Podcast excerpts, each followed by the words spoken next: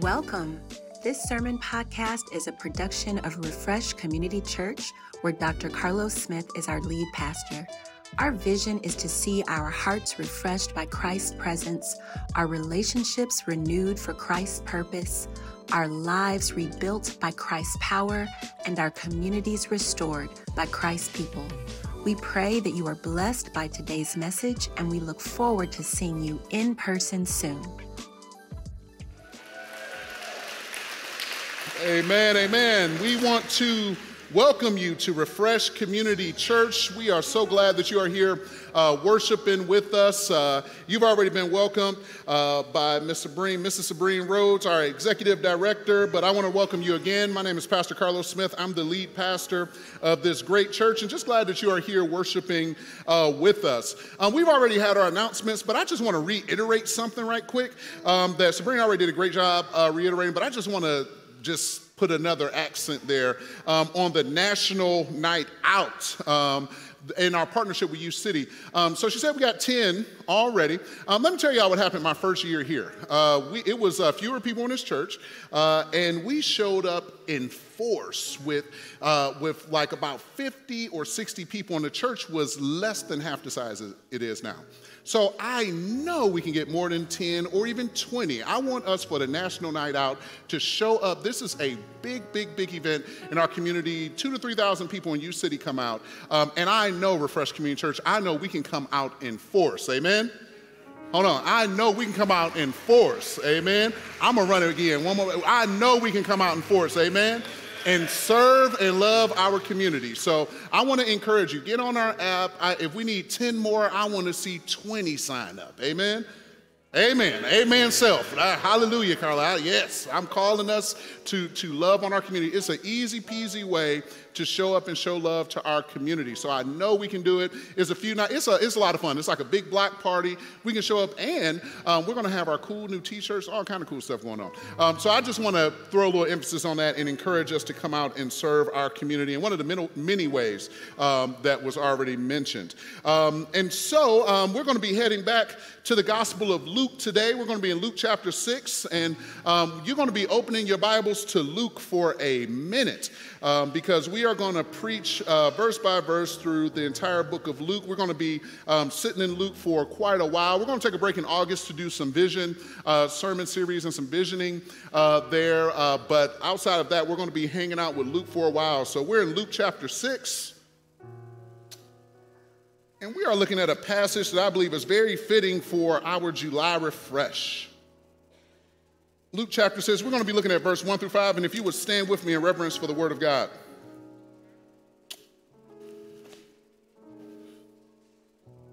And I'm going to be looking at verse 1 through 5. And if you can't find Luke 6, 1 through 5, it'll be on the screens for your convenience. Here's the word of the Lord. On the Sabbath, while he was going through the grain fields, his disciples plucked and ate some heads of grain, rubbing them in their hands. But some of the Pharisees said, "Why are you doing what is not lawful to do on the Sabbath?" And Jesus answered them, "Have you not read what David did when he was hungry, he and those who were with him, how he entered the house of God and took and ate the bread of the presence, which is not lawful for any but the priests to eat, and also gave it to those with him? And he said to them, the Son of Man is Lord of the Sabbath." Let me pray for us. Eternal God, our Father, we thank you that you are the Lord of our Sabbath rest, that you are the Lord that sustains us as we rest in Sabbath. God, I pray now that you would remind us of your sufficiency, that you are God and you are God all by yourself, God, and because of that, we can rest in you and your finished work. So be with us this morning as we look to your word, as we look to you, the Lord who not only is Lord over us, but the Lord who is for us. In Jesus' name we pray. Amen. Amen. You may have your seats.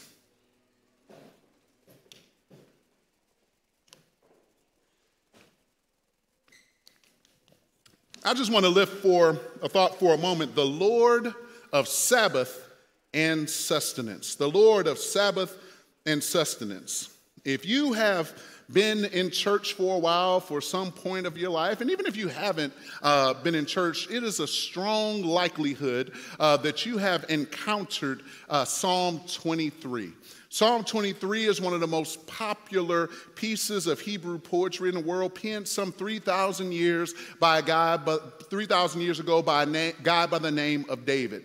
David was the second king of Israel, is the prototype of the Messiah, and was called the sweet psalmist of Israel. And he penned most of the book of Psalms that we enjoy and celebrate today. People have long recognized that the book of Psalms is something that can help us experience the presence and the grace of God, and becomes the place where our theology hits the road of life and helps us to understand how to understand God in the everyday ups and downs and vicissitudes of life. And Psalm 23 chronicles David's view of God as the sustainer and as the shepherd of his life, even as he shepherded sheep on the backside of a mountain for his father by the name of Jesse. And shepherding is not an easy job, it's not a cozy job, it's not a cushy job. It is a job that is demanding, where you have to take care of animals that can't take care of themselves. You have to tend to animals who don't have always the best sense about where they are, their surroundings, what's dangerous and what is not. And David took this picture of a shepherd caring for sheep and tied it to his experience of God's care for him. And if you're listening to me talk about Psalm 23 and you don't know it, or you're not familiar with it, or you're not a churchy person so you don't know what I'm talking about, that's all right. I'm going to level set, and I'm going to read it for us, and then we all know exactly what I'm talking about. And some of us who may be more familiar may know it already. And I'm going to read it from Old Faithful. Y'all know who Old Faithful is, don't you? The King James Version, 1611. That's the only way I know it and can understand it. I read it in the ESV and didn't know what they were talking about. I said, I need Old Faithful for this one. And it said, the Lord is my shepherd, I shall not want. He makes me to lie down in green pastures. He leads me beside the still waters. He restores my soul. He leads me in the paths of righteousness for his name's sake. Yea, though I walk through the valley of the shadow of death, I will fear no evil, for thou art with me, thy rod and thy staff, they comfort me. Thou preparest the table before me in the presence of my enemies. Thou anointest my head with oil, my cup runneth over. The church people were waiting on this. Verse 6, surely goodness and mercy. That's right. So let's say it again for the church verse. Surely goodness and mercy shall follow me all the days of my life, and I will what? Dwell in the house of the Lord forever. I love Psalm 23. Amen. Let's give God a praise for Psalm 23. Oh, you... Even if you are not raised in church, or that's not a familiar piece of poetry for you, you can hear already why it is so beloved by so many. Because what stands out from Psalm 23 is that the sheep does absolutely nothing.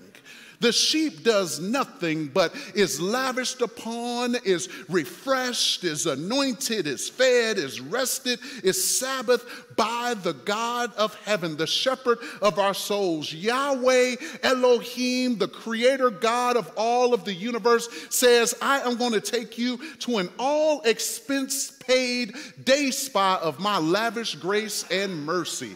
And I'm going to give you a song to sing about it. This, people of God, is what it means for God to be the Lord of our Sabbath, but also the Lord of our sustenance. Now, I know you're like, I see the Sabbath part. He makes him lie down, but where's the sustenance part? He prepares a table before me. I love where he prepares the table at, in the presence of my enemies, right where my haters can see me eat good. He feeds me good. He makes it, not it ain't even Golden Corral. He makes me a Ritz-Carlton Four Seasons buffet right in the face of those people who won't even like my photos on Instagram. God blesses me right in the presence of my enemies. I like it because that is exactly what Jesus does in this passage. You see God demonstrating right in the face of those who are opposed to him, opposed to his lordship, opposed to his disciples, flexing his lordship and his godness even over the Sabbath right in the face of his enemies. And so what I want to present to you all today, I know you're kind of like, Carlos, how does this have to do with Luke chapter 6, verse 1 through 5? What does Sabbath and sustenance have to do with this text? What is the point of this whole sermon? Since I showed up and I came here to worship with you, if I could sum up this sermon in one sentence, it's simply this, that God does not just exercise Lord over you, but he exercises his lordship for you. He exercises lordship over you as the God of heaven, the God of earth, but then he takes his power, his strength, his majesty, his resources, and he gives them to you to give you rest and sustenance, just as the shepherd does in Psalm 23. And I think this is a poignant passage to look at right now during July Refresh as we seek to give some of our volunteers and staff time to rest. And we are experiencing some rest and some vacation. A lot of our staff going on vacation this week because we're trying to do what we're preaching about and teaching about and discipling folk about, and that's take a break. And so today I just want to give y'all a couple thoughts about Jesus being the Lord of Sabbath and sustenance. But what is Sabbath? What are we talking about? Why are we talking about this? What does this mean? Because we live in a day and age where we just assume a weekend concept, and you can thank Judeo-Christian values for that, because in the ancient Near East, there was no concept of a weekend. You just worked because stuff had to get done. That was how it worked. It wasn't no take a break. We just assume that everybody had a Sabbath, but everybody didn't have a Sabbath. In fact, nobody had a Sabbath. Just the Jews had a Sabbath because they had this concept that was rooted back in ancient Judaism that went all the way back to the Exodus. And so Jesus steps on the scene in this text and he makes this audacious claim about this ancient concept of Sabbath, that he is the Lord of it. Now, y'all have to understand Jesus sometimes. Like Jesus says, I am the Lord of the Sabbath. And C.S. Lewis said that this guy has to either be a liar, a lunatic, or the Lord, because he just says wild, out of control stuff over and over and over again. You see, if you walk backwards just a few verses in Luke 5:24, Jesus makes this crazy claim that he can forgive people's sins. Now listen, you're either an absolute insane person to say that you can forgive people's sins, or you might be a fully human being that has met the full deity of the second person of the Trinity and now exists in a hypostatic union of the incarnate God-man and actually do on earth have power to forgive sins. And he proves that he is the second one when he causes a man to stand up and walk in response to his forgiveness and his grace. So he proves that he is the incarnate God-man, but now he makes this second audacious, wild, out-of-control claim that he is Lord of the Sabbath. Make no mistake about it, Jesus is standing in front of the scribes and the Pharisees, the Jewish leaders of the day, the scholars of his time, and claiming to be God in the flesh, because there is only one Lord of the Sabbath, and his name is Yahweh. And so we find this idea of Sabbath, as I said, that is not self-evident to everyone, right on the first page of your Bible in Genesis chapter 1. In Genesis chapter 1, God creates all of earth in 6 days. He makes everything. He steps into nothing, speaks some words against some molecules that don't exist, and calls out into the deep of a complete absence of matter, and everything that now is strains to come into fruition. And God demonstrates his sovereignty over everything in this moment of creation, and he does this for 6 days straight. Now, I know some of y'all are like, were they 6 literal days?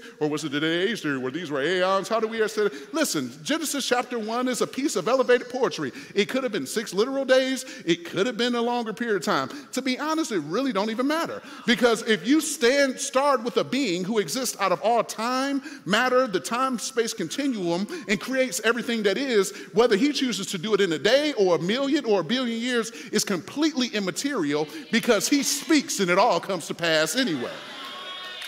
And so, this God who reveals himself in Genesis chapter 1 as Elohim and later through his covenant name as Yahweh, stands up, creates everything in 6 days, and then in Genesis chapter 2, verse 1, he says, thus the heavens and the earth were all finished and the host of them. And on the seventh day, God finished his work that he had done, and he rested on the seventh day from all his work that he had done. And then God blessed the seventh day and made it holy because on it, God rested from all his work that he had done in creation. And you know, here's what's interesting about this thing. We know that this God is the unmoved first mover, as Aristotle would say. He is the origin of everything that is. He is neither time, neither space, nor matter, but he exists out of all of it. And he is the one who was, who is, and who is to come. Why does he take a break on day 7? In fact, Exodus says that he stops working and he himself is refreshed. Was God tired? Was he exhausted? Had he wore himself out creating Jupiter because it's big and he liked it so much that he threw a ring on it? What was going on with God that he needed to take a moment and rest? I would make the argument that God's rest has absolutely nothing to do with his exhaustion, that God neither needs a day off, a nap, a Red Bull, a Starbucks card. He doesn't need any kind of energy drink. He doesn't need a monster, a rock star, or anything of that, but that God is, as the theologians would say, exists completely in and for himself. We call that the aseity of God. But that God takes a break and a rest to show us that we ourselves are not God. Well, you're like, what do you mean? Why would he take a break to show that we are not God? Well, it has everything to do with where this creation narrative first lands. Y'all know the first people to read it, right? Anybody know the first people to read Genesis 1? You can talk to me. It's a dialogue. It's fine. Who was the first people? Hebrews. Where were they at? Where are these Hebrews at? Where are they at? Nobody know where they are? Huh? In the wilderness, that's right, that's right. These formerly enslaved people who had been in Egypt for 430 years, as Yahweh prophesied to his friend Abraham, had spent the last 430 years being oppressed and dehumanized and denigrated by the Egyptian authorities. They had been told that they are not the image of God, that they were subhuman, that they were not even whole human beings. Sounds familiar, doesn't it? And they were told that they were less than human beings, and their job was simply to make food for the God-man who was the Pharaoh. And that Pharaoh was the image of God. And that Pharaoh was the image and imprint of Ra. And so because of that, these Hebrew people had for 430 years imbibed their own oppression and dehumanization. And this, as a side note, is why African Americans find such solace in the story of the Exodus, because it reveals God to us as a liberator. And so the first people who would have read Genesis chapter 1 were liberated slaves who needed to know two things on the first page of the Bible. Number one, you are the image of God. You have dignity. You have worth.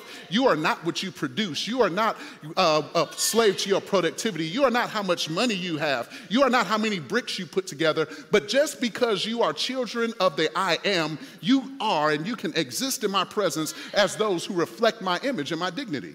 But here's the second thing that God wants to tell them with this concept of Sabbath, is that because you are no longer slaves in Egypt, you can take a day off. You can take a break. And there are some of us today who just need to hear this same reminder that you are not your accomplishments. You are not a slave to your productivity. You are not how much money is in your bank account. You are not whether or not you finish that degree. You are not whether or not you get that promotion. You are not whether or not that business venture succeeds. But you are one who is in the image of God, and because you have been redeemed by Christ, not only are you the image of God, but you are the righteousness of God in Christ Jesus. And because God has paid the price for you, you can rest. And so this whole sermon, if you're trying to figure it out, is all about God saying to you that there is a Sabbath for you, that your identity and worth is in him, so you don't have to be a slave to your calendar. You don't have to be a slave to what you produce. You don't have to look at yourself and put yourself on the scale of self-worth based on a meritocracy and what you bring to the table. But because God is, you can simply be. And when you can be before him who is, you can see who you truly are.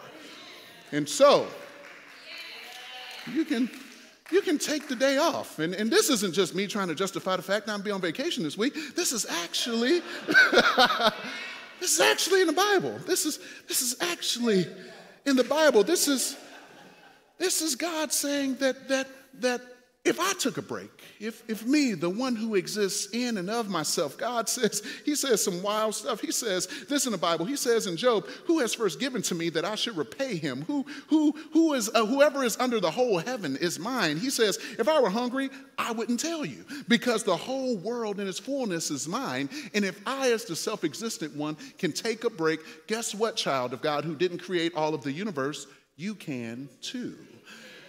And so here, why do we need to be reminded of this? I think there's a couple reasons that we need to be reminded of this reality, and I think some of it is because some of us struggle with the self-worth piece, and we really wrestle with that, and that's a struggle for some of us, but some of us wrestle with a God complex too. You see, some of us, we struggle with self-worth, and we want to find our identity in what we produce and what we do and what we bring to the table. But there are some of us who need to know that we do not uphold all things by the word of our power. Because some of us are addicted to being needed. You see, some of us, we actually find our worth not in accomplishments, not in money, not in degrees, but in the idea that somebody needs me, that something needs me, that some organization needs me, that some group of people needs me. But God says, because I am the self-existent one who never needs a nap, Psalm 121, he that keepeth Israel shall never slumber nor sleep. And since God's going to be up all night anyway, God says, why don't you get some rest and let me handle it because you're not God. And so God says some of us need to be rescued from our God complex because we don't uphold all things by the word of his power. So Jesus invites us into the seventh day eternal rest. He invites us as the Lord of the Sabbath into this idea of eternal rest. By the way, while I'm over here, this is why some Christians have wrestled with this. Why don't we observe the Sabbath in the same way that our Jewish friends observe the Sabbath? That's a great question.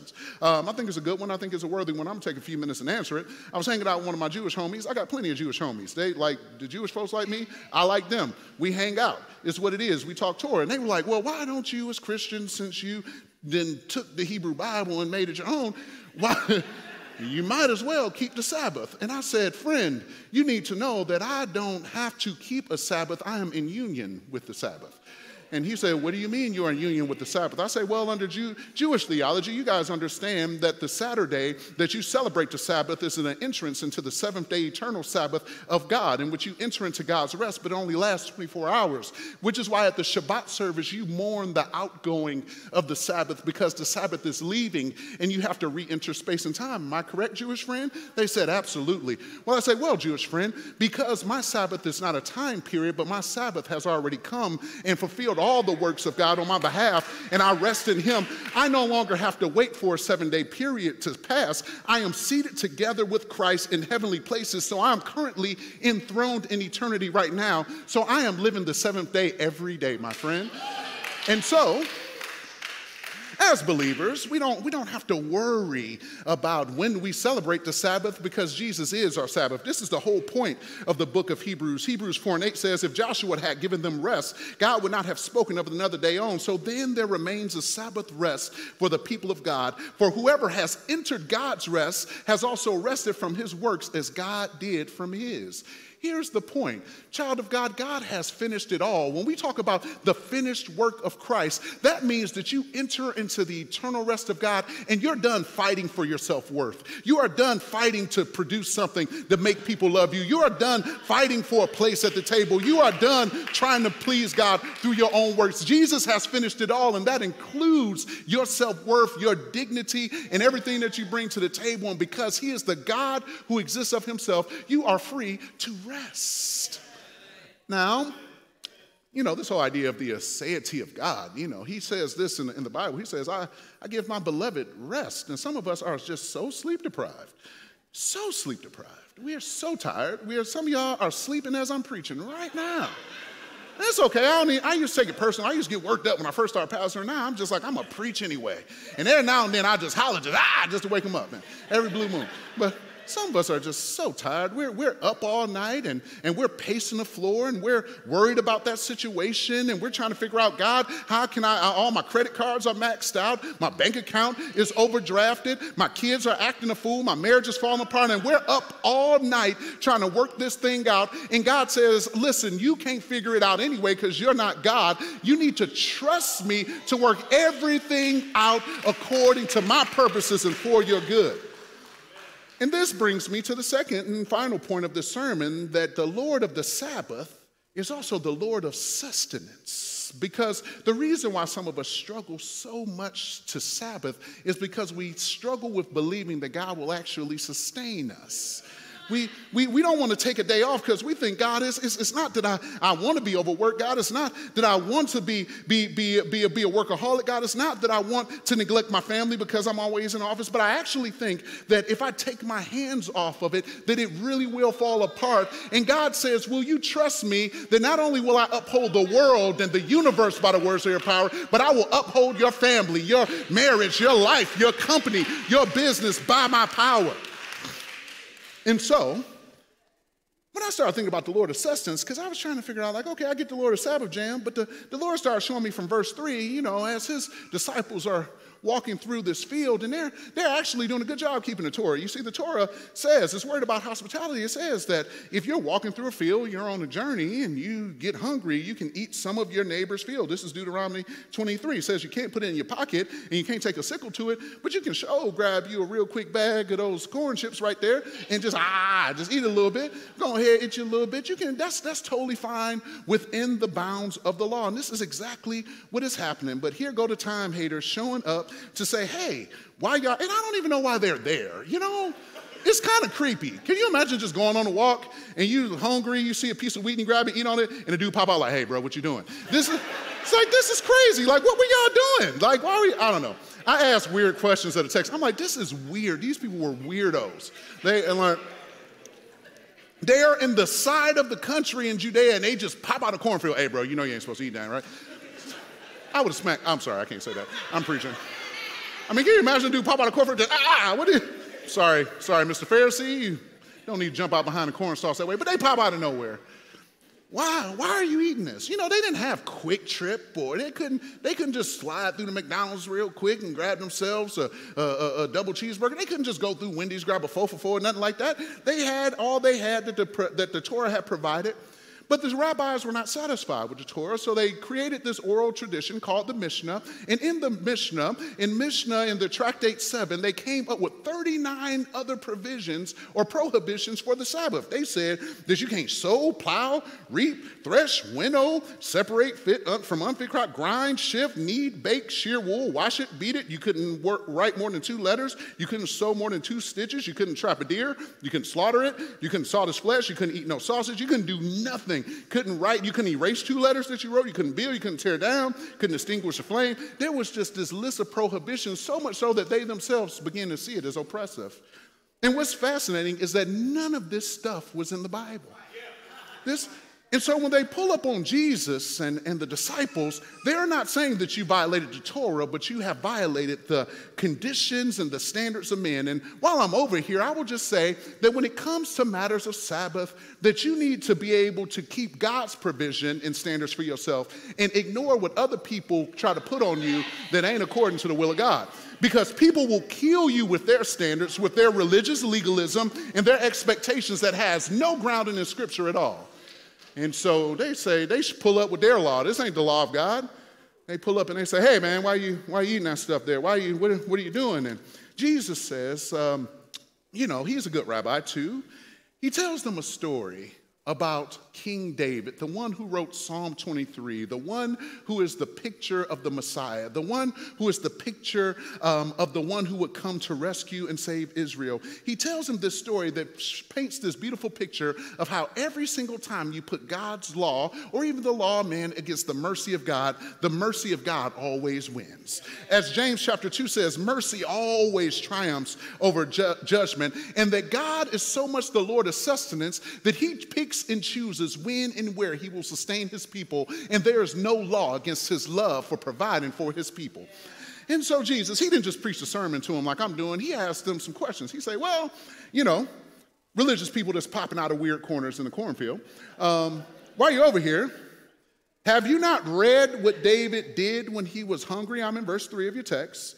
And those who were with him, how he entered the house of God and took and ate the bread of the presence, which is not lawful for any but the priest to eat, and gave it to his friends.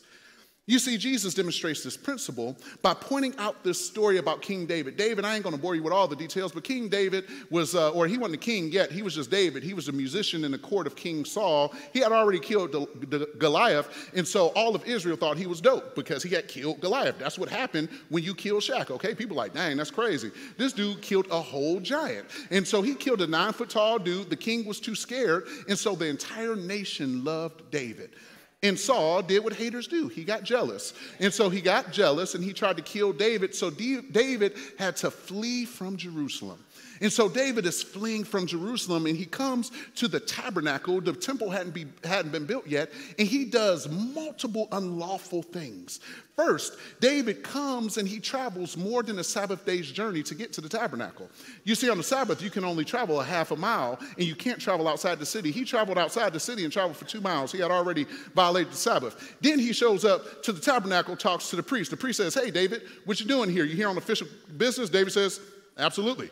I am here on official business. David was lying. David was, in fact, not there on official business, okay? David was running for the king, so he lies. Then he enters the tabernacle. He should not have done that because he was not a priest. And then he eats the special bread of the presence, which was made fresh every Sabbath, that was in the presence of God, and he feeds himself and his friends with it. So David, in this story, violates the Torah on at least 4 points. And do you want to know what God did as David violated the Torah? On at least 4 points, he sustained him and he fed him anyway. Here's why you should shout on that point, child of God, because God does not create, God does not put a prerequisite in place that says you got to be all right, have it all together, not have made any mistakes before he will feed and sustain you.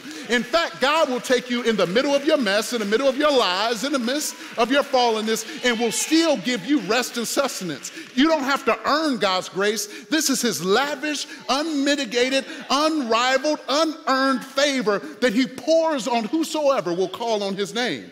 And so I need that kind of grace. Oh God, I need that kind of grace.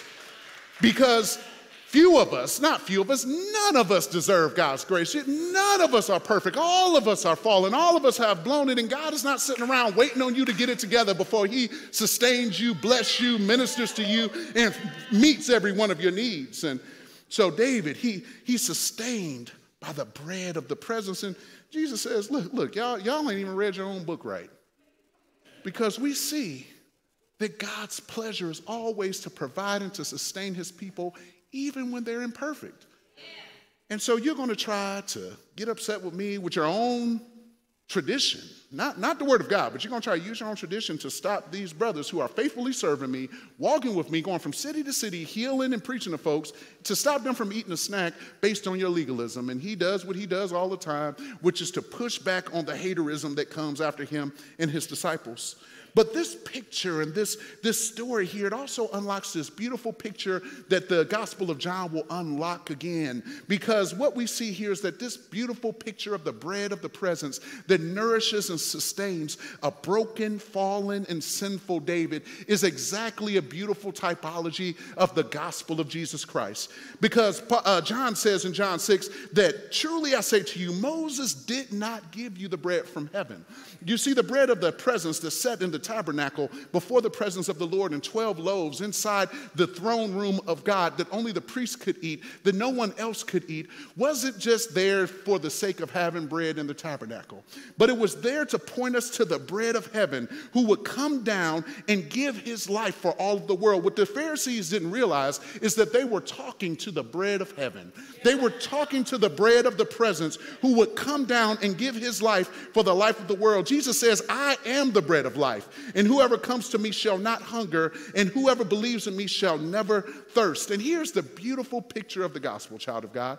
You ain't got to get it all together to feast on Jesus. That Jesus says, he says in John chapter 6 that the bread that I will give is my flesh, and I will give it for the sins of the entire world.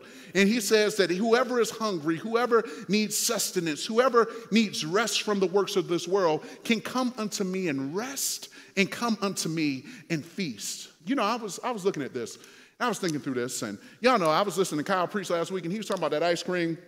I was listening. that was a fire sermon, by the way. Kyle threw down, and I got ice cream. Anyway, I was listening to Sabreen today talk about the food trucks, and I'm just like, eating food is a core value of Refresh Community Church, and I'm here for all of it. I love it.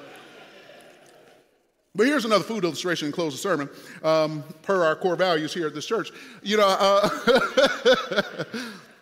But no, I was reading this text and about Jesus as the bread of heaven, the one who comes down, who feeds us, who sustains us, who nourishes us spiritually, who, as we wrestle through all the things we wrestle through, and it made me think about this beautiful woman that I tell y'all about all the time, my beautiful, lovely grandmother, who was a Southern woman from Columbus, Georgia, who cooked just like a Southern woman from Columbus, Georgia. She cooked all the stuff you can expect her to have cooked. She had, and if you know what I'm talking, you'll know when I said this, she had the two cans of grease on the stove. Y'all know what I'm talking about. Two cans, not one. You got to have two. You know why. And if you don't know, come talk to me after service. I'll tell you why you need two cans of grease on the stove. She had two cans. And when Big Mary, that's what they called my grandma, Big Mary, when Big Mary got ready to cook, she got ready to cook biscuits. Big Mary didn't, she didn't get the joints that pop like I do. Like I get the grand biscuits though. That's how I make biscuits. That ain't how Big Mary did. She started with flour and water. She put some yeast in there, some other stuff that I don't remember. Let it rise, let the sheet come up, and then she put them down, and knead down, let it rise. That's how she made biscuits. And it was because she was the matriarch. She had 6 children. She was the oldest of 8 children. And all of her nieces and nephews, and then all of her grandkids. It was a big family. And if you've seen me, you've met my whole family. We're all 6 feet and up, men and women, loud, talkative, got lots of jokes, have a great time, and we're hungry. Every single one of us, all the time. Needless to say, Big Mary spent a large portion of her time cooking and feeding us. And I remember one of the many times as a small child, me and some of my cousins and aunts and uncles were sitting around, and this was just your average Tuesday. This wasn't Thanksgiving, this wasn't Easter. She just cooked all the time, and we ate all the time. And that's why I'm at Club Fistons now, because we ate all the time.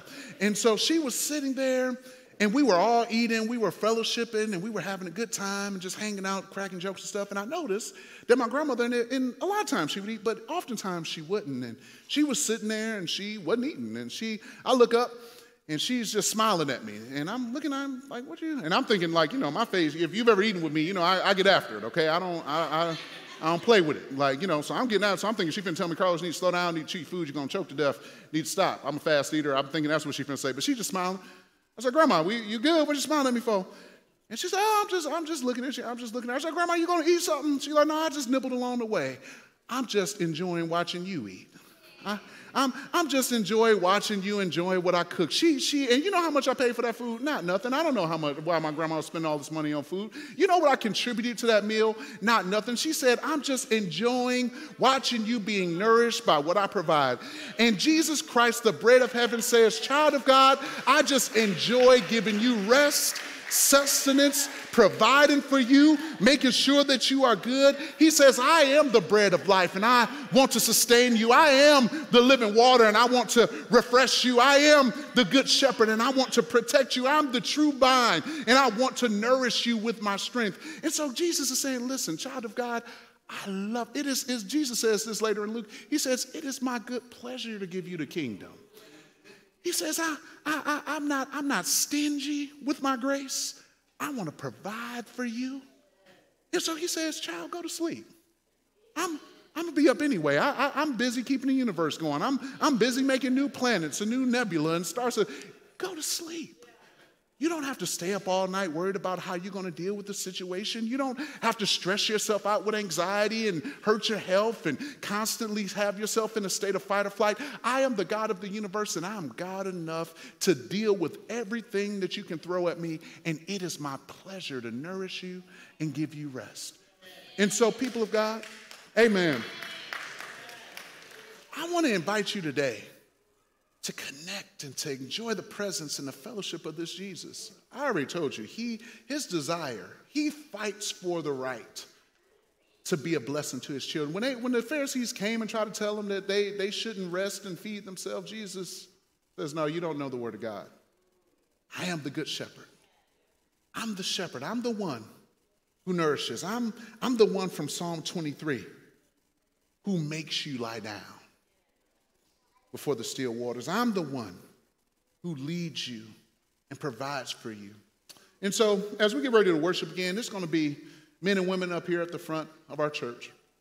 And many of us, it's not many of us, here's the truth, all of us are bearing some kind of burden.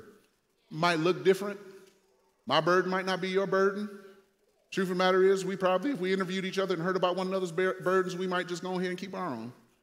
There's some stuff that we're bearing here, some of which we know, some of which we don't. But here's what I know. Jesus says, I'm a burden bearer. And that if you're heavy laden by your burden, you can come to me and rest. And so we're going to have brothers and sisters up here that if you need somebody to help you bear that burden, where you need to lay that burden down at the cross, you can lay it down and have a brother or sister walk with you, pray with you, believe God with you.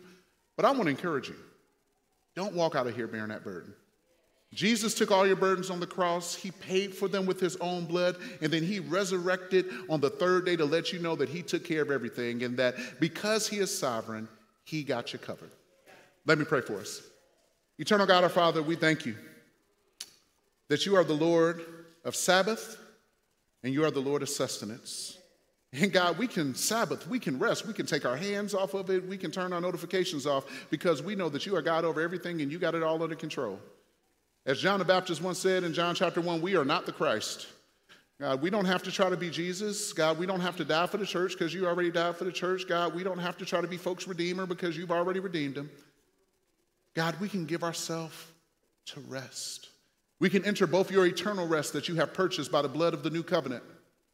And we can also literally get 8 hours of sleep at night because our identity is not rooted in productivity, how much we make, how much we accomplish, how packed our calendar is, how exhausted we are, how burnout we are.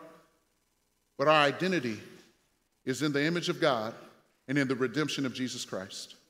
So, Father, help us to remember that you are the Lord of both Sabbath and sustenance, and you will sustain us as we Sabbath. Be with us now as we lay our burdens down. In Jesus' name, amen. Thanks for listening to our podcast. We pray this message has impacted you in a meaningful way. If you want to know more about how Jesus can change your life, we would love to connect with you further. Send an email to hello@refreshcommunity.church or come visit us at 829 North Hanley Road in University City, Missouri. Be sure to subscribe and share the podcast with your friends. Thanks for listening and see you next time.